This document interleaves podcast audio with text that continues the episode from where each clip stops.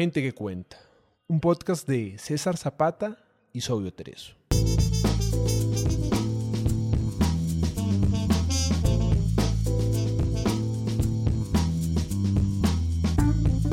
Reseñas que cuentan es un espacio donde compartimos las piezas para armar la biblioteca personal, con base en la literatura universal. Grandes obras en pocas palabras, con Paula Andrea Marín Colorado.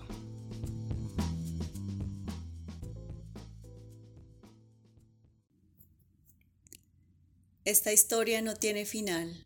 Sobre recuerdos del río volador de Daniel Ferreira. ¿Saben que es más vil que usar al ejército para masacrar al propio pueblo? Usar al ejército para masacrar al propio pueblo por defender a una compañía extranjera. La guerra es una derrota de la humanidad entera cuando no puede establecer mecanismos para frenar la aventura mesiánica. Para ser andariego, uno no puede ver el mundo como una trampa, sino como un gran misterio. Daniel Ferreira, Recuerdos del Río Volador. Esta es la última entrega de la pentalogía infame de Colombia, un proyecto que su autor, Daniel Ferreira, nacido en San Vicente de Chucurí, Santander, en 1981. Comenzó en 2011 con la publicación de la balada de los bandoleros baladíes y Viaje al interior de una gota de sangre. A estas le siguieron Rebelión de los oficios inútiles en 2015 y El año del sol negro en 2018. Ferreira empezó su relato retomando las décadas de 1990, la más cruel del paramilitarismo en Colombia, y la de 1980, narrando la toma guerrillera de un pueblo. Luego asumió la perspectiva de la de 1970, las luchas por la tierra y un periodismo que arriesga la vida por contar la verdad. Más tarde se fue a inicios del siglo XX a contar la batalla que definió el final de la Guerra de los Mil Días. Con recuerdos del río volador, completa la pieza que le faltaba a este retrato del siglo XX colombiano, con una historia que retoma esos primeros años del siglo y culmina en la década de 1970. Y aquí nos volvemos a encontrar con Ulises Álvarez, el pintor bolchevique cuya historia fue narrada en Viaje al interior de una gota de sangre, y con Ana Larrota, de Rebelión de los Oficios Inútiles. De manera sencilla, se podría decir que Recuerdos del Río Volado reconstruye la historia de las huelgas obreras del país desde finales de la década de 1920 hasta el asesinato de Jorge Eliezer Gaitán. Específicamente las huelgas de los obreros de las petroleras y sus luchas por conseguir lo que hoy parece tan obvio. Ocho horas de trabajo, ocho de descanso y ocho para la educación, el cuidado y el ocio. Las luchas obreras y la represión policial se juntan con el cada vez más cruento enfrentamiento entre liberales y conservadores, con el objetivo principal de despojar de sus tierras a los primeros. La novela es también la historia de la familia Plata, que perdió al padre, un médico, a causa de la diabetes, y esto ocasiona la disgregación de todos los miembros. La madre, enfermera, deja a los tres hijos al cuidado de una nana para casarse en segundas nupcias con el alcalde de otro pueblo y formar una nueva familia. Pronto, cada uno de los hijos del primer matrimonio toma su rumbo, luego de terminar sus estudios de bachillerato con los curas salesianos. Alejandro se va a trabajar al puerto del Cacique en una de las petroleras en concesión, La Gringa, al tiempo que pasa de ser fotógrafo aficionado a profesional y de solo fotografiar paisajes a fotografiar a la gente en las calles e interesarse por sus conflictos sociales. Se hace amigo de varios hombres del pueblo y organizan expediciones para fotografiar diversas regiones del país, siguiendo el curso de los ríos, si bien paralelamente también apoyan las luchas de los obreros, de sus sindicatos. Por último, la narración también es la historia del vínculo amoroso que construyen Alejandro Plata y Lucía Lausen, dos solitarios que antes de conocerse, ambos en su treintena, habían renunciado a encontrar un puerto. A esta última historia se une Elena, la hija de Lucía, cuya voz se extenderá hasta la primera década del 2000 para cerrar el ciclo de la pentalogía y del siglo. Desde otra perspectiva, Recuerdos del Río Volador es la historia de un hombre desaparecido, Alejandro Plata, y las odiseas de uno de sus hermanos y de su mamá, Mariquita, por encontrarlo, como sucede con tantísimos en este país. Alejandro desaparece en algún punto del trayecto que de Monpox lo llevaría a Cartagena en 1948 semanas después del asesinato de Gaitán en Bogotá y luego de presenciar el asesinato de unos civiles a manos de la policía política y tomar unas fotografías que entregó y que fueron publicadas en el periódico La Mancha Negra.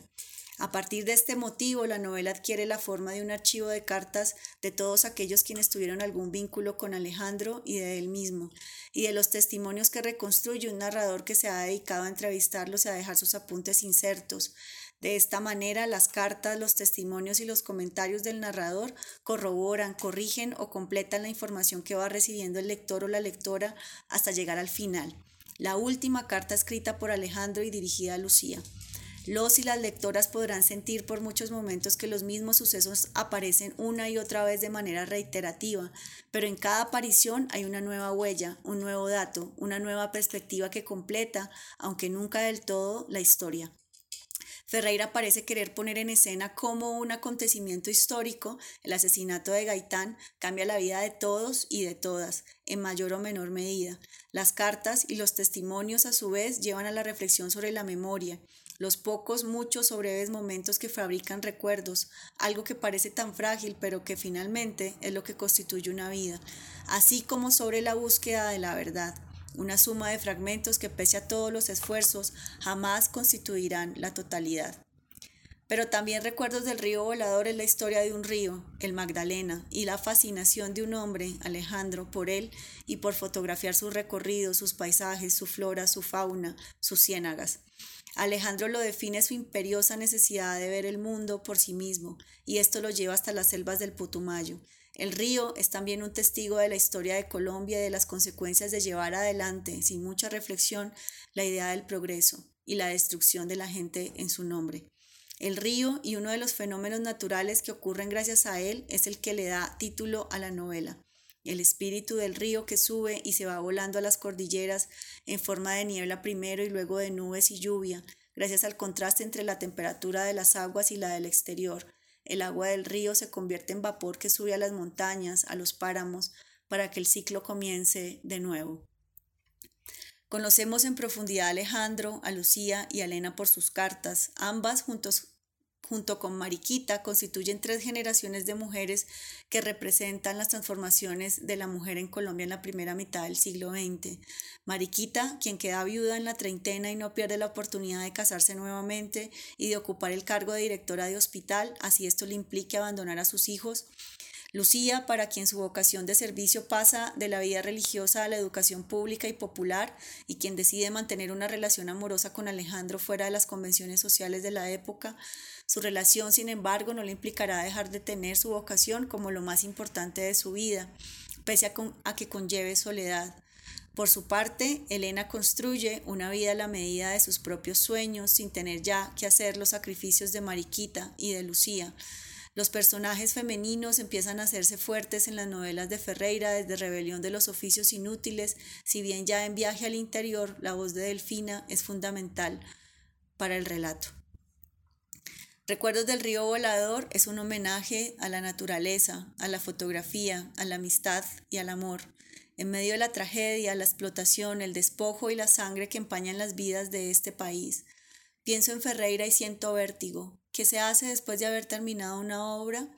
Luego de pararse a contemplar más de 15 años de trabajo, supongo que mirar los signos, seguir las huellas y, como dice el gran Mutis en uno de los epígrafes de esta novela, negar toda orilla.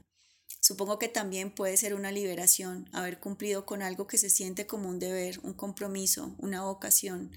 Desde el otro lado, sus lectores y lectoras no dejaremos de dar las gracias por cinco novelas que constituyen el proyecto literario más ambicioso y potente de esta reciente generación de escritores colombianos. A algunos les sonará exagerado, a otros apenas justo. Ferreira echa mano de todos los recursos narrativos para contar una historia, y al mismo tiempo los cuestiona para que esa historia sea algo más que narración.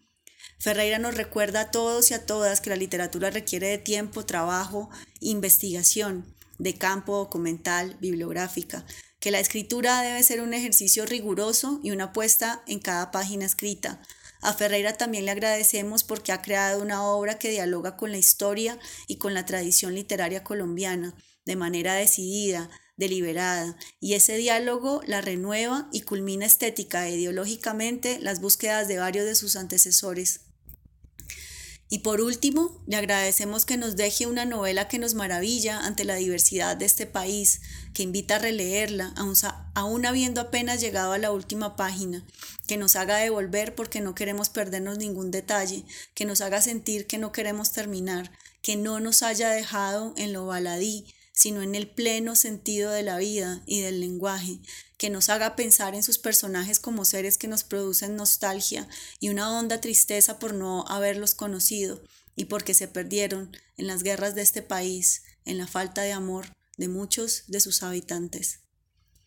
Recuerdos del río Volador, Daniel Ferreira, Bogotá, Alfaguara, 2022. Escuchaste a Paula Andrea Marín Colorado en Gente que Cuenta.